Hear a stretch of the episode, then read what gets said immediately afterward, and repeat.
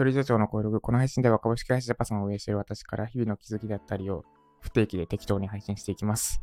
で今日のテーマは、公開ボタンを押すことに日和るならです。公開ボタンを押すことに日和るなら。まあ、記事なり動画なり、ラジオなり、作って、いざ公開しようってなった時に日和ることってありませんか？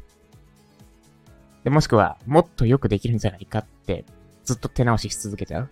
今日も明日も明後日も気づいたらなんか一週間ぐらい一つのコンテンツを直し続けて、何が正解だかわからなくなってて、公開ボタンが押せなくなってるってありませんか？で、私はありますというか、最近の私です。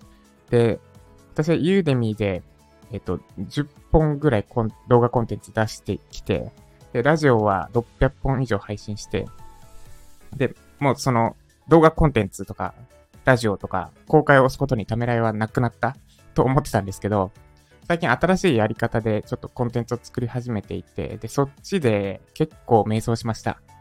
で具体的には、まあ、台本？台本って言いたくないな。記事を書いてたんですけど、ちょっと詳しいとこはちょっと置いといて、記事書いてたんですよ。で、記事、その記事を3日間にやって遂行しました。私、どんな記事であっても遂行は1日で終えるんですよ。ところが、今回はかなり苦しんだ。遂行してもまだ直せる気がする。で、やっと満足した。3日目にしてやっと満足した。で、多分1記事書くのに3日ぐらいかかってたな、結局。ちょっと新しい形式だったっていうのもあって、その、まあいいや、その言い訳はいいですね。で、結果どうなったかというと、世に出すのが怖くなりました。本当にこれでいいのか。まあ、満足いくものができたんだけど、日和りました。公開ボタン押していいのか。本当にこの状態で出して大丈夫なのか。です。で、かつ、まあ、もうちょい具体的に言ってしまうと、1本目とりあえず出してすっごい反応があったんですよ。で、その2本目が怖くなりました。これ、これ間違いなく見るような公開したら結構な人が、本当にこれで出していいのかって日和りました。で、そういう状態、前置きがなくなりましたが、そういう状態っていうのは誰しも陥りやすい。で、そんな時の考え方というか、をお伝えします。で、これは私自身のためであり、ためでもあります。です。で、まず、ひよった時、あるいは無駄にこだわりたくなった時なんですが、結論としては、ひよる必要はないし、無駄にこだわるのは自己満です。です。で、まず、ひよる必要はない。あ無駄にこだわるのは、あ、違うな。ひよる必要はないから行くと、あの、なんだ、コンテンツ作るじゃないですか。で、それが正しいかどうか、いいコンテンツなのかどうかって、どうすればわかると思います、具体的に言うと、そうですね。記事、記事書きましたと。で、その記事がいい記事なのかどうかって、どうすればわかると思います？もう少し具体的に言うと、誰が決めると思います？あなたですか？それとも、ライズパジ構成であれば、それを添削する私ですか？クライアントですか？で、この、どれでもないんですよ。読者なんですよ。読者。記事がいい記事なのかどうかっていうのは読者しか決められない。で、動画コンテンツであれば、その動画コンテンツがいいコンテンツなのかどうかっていうのは、視聴者しか決められないんです。ってことは、いいコンテンツかどうか知るためには、もう世に出すしかないんですよ。基本的には。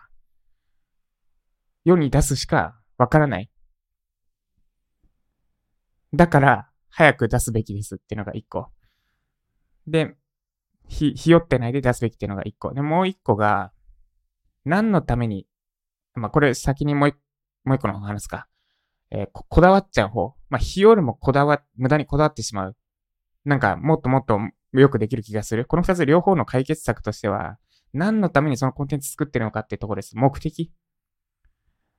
で、多分、そのコンテンツを通じて力になりたい人がいるからですよね。で、もっと言えばその人の力になりたいからであるはず。それはクライアントかもしれないし、読者かもしれないし。です。で、それを考えたら、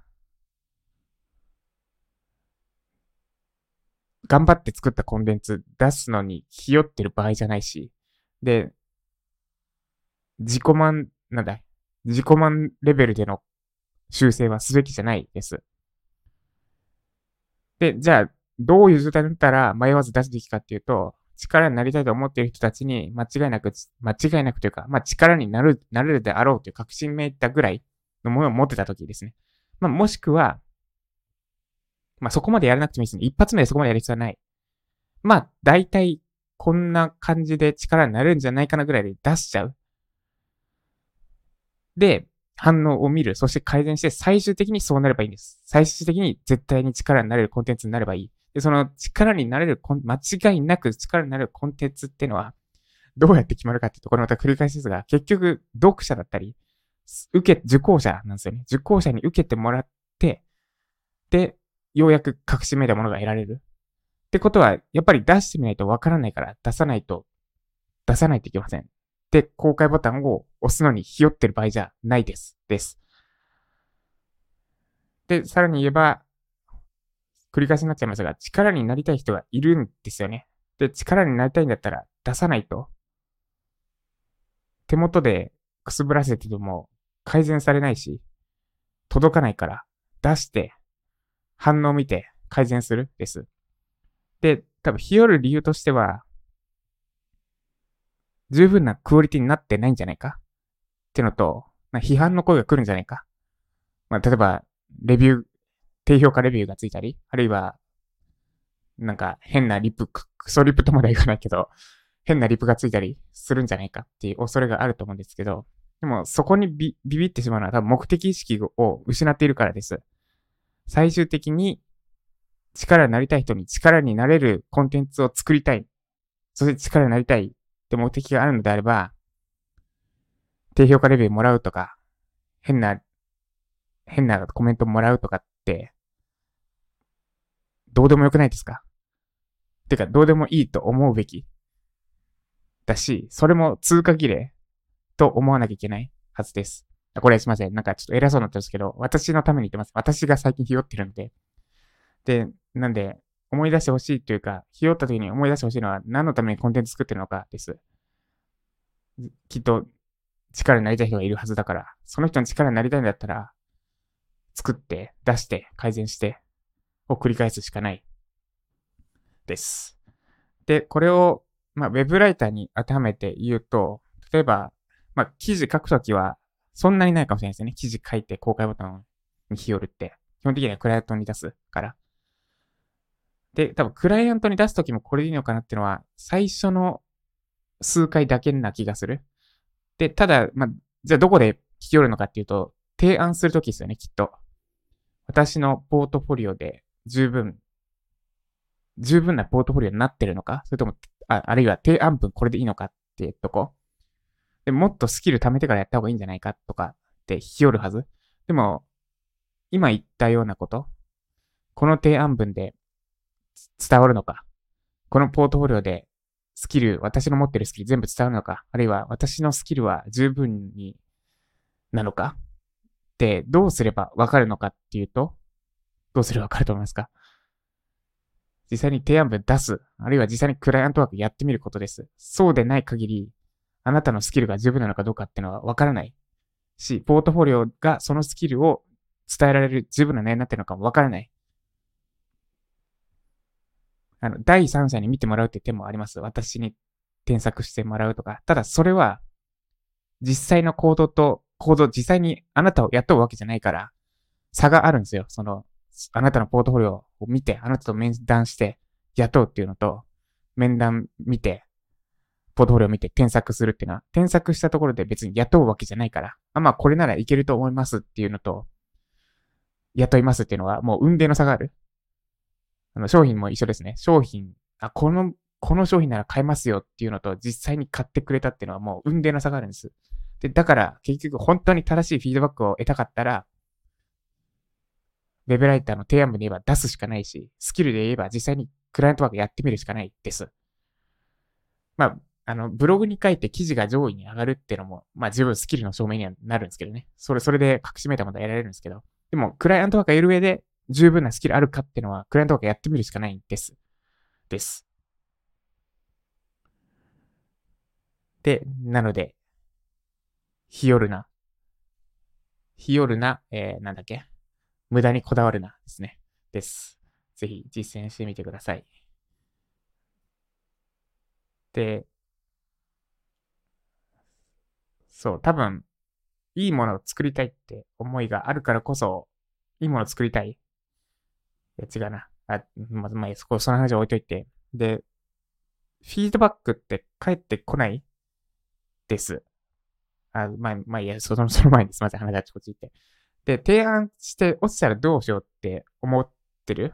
提案したり公開したりして、公開して反応がなかったらどうしようとか、提案文めっちゃ頑張って書いて、ポートフォリオも完璧な状態にして提案して、それでも落ちたらどうしようって思うと、思うかもしれませんが、どうにもならないです、別に。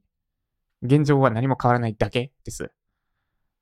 だから、落ちたなら、改善すればいいです。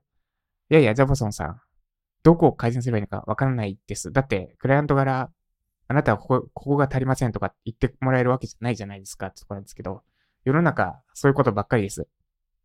ダメだった時にフィードバックなんて基本的には返ってこない。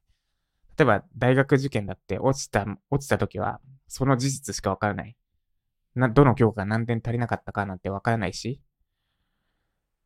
記事が1位取れなかった時、1位と比べて何が足りなかったかなんて、具体的なフィードバックは返ってこないし、あとは何ですかね、動画コンテンツ出して、それの反応がなかった時に、なんで反応がないのかとか返ってこないし、面接に落ちたとして、この、この部分がいまいちでしたなんて返ってこない。もう基本的にダメだった時のフィードバックなんて返ってこない。です。で、それがデフォルトだから、デフォルトです。で、なので、フィードバックがないから直せない。じゃあ通用しなくて、不合格とか、反応がないとかっていうダメだったっていう結果を踏まえて自分で分析して改善するしかないです。それ以外に道は開けない。で、その改善、正しい改善、分析のために必要なのが結果です。要は落ちたとか、反応がなかった。で、です。で、もう一度おさらいじゃないですが、いやいや、改善しんどいよ。そうは言うけど、ジャパソンさん、改善するのしんどいし、やっぱり違反コメント怖いよ。とかってあると思うんですけど、それ、そうなった時は、目的を忘れないことです。そのコンテンツを通じて、あるいはそれをやることで力になりたい人がいるとか、なんかあるはずですよね。そのための通過儀礼です。何か、まあ大きなことというか、大きな目的を見失わなければ、不合格の通知とか、批判的なコメントとか、いや、違うな。やり過ごせるというよりは、不合格、ダメだったって結果とか、批判的なコメントとか、低評価レビューっていうのは必要なことです。必要な人に力届けるために、あるいは力になりたい人のために、力になるためには。だから、日和るな。無駄にこだわるな。です。ということで、以上、公開ボタンを押したときに、あ公開をボタンを押すことにひよったときでした。で、えー、最後に、まあ、このラジオなんですけど、まあ、あの、ネタ帳的にちょっと使おうとも思ってます。で、結局、ラジオでこうやって話す方が一番今あの頭に残ってることが残るかなってことで、ま、メモ帳とかノートとかに書いて残しておくんでもいいんですけど、この、なんだろう、熱量というか、熱量とか余計な、ま、情報量としては音声の方が多いかなってのがあって、ちょっとラジオで残そうって思いました。あと私自身に言い聞かせるためですね。何のためにやってんだと。これやってやりたいことがあるからです。だから、ひよってる場合じゃねえなって思いました。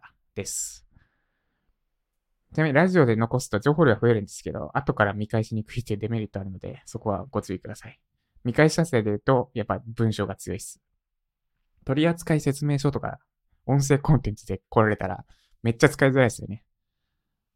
まあ、ってのが、まあ、YouTube とか音声の弱点でもある。で、結局記事はなくならない、文章はなくなりようがないっていうのはそこにもあるんですよね。どれだけ動画が流行ろうと、どれだけラジオが流行ろうと、見返しやすさって点で文章に勝るものはないです。一応、関係ない話もしましたが。ということで、以上、ジャパソンでした。あなんで、必要なのは具体的な行動で、です。何のために今までやってきたのか。今までにの習慣ぶち壊して新しい習慣身につけたのか。何のためにスキル身につけたのか。ってのは、結局、その記事を公開するためであり、提案文を出すためであり、より、そしてフィードバックを得てより良いコンテンツを作ってスキルを磨いて、やりたいことをやるためですよね。やりたいことをやるため、あるいは目的を果たすため。だから、GO。迷ったなら GO です。ということで、今日も頑張りましょう。ジャパさんでした。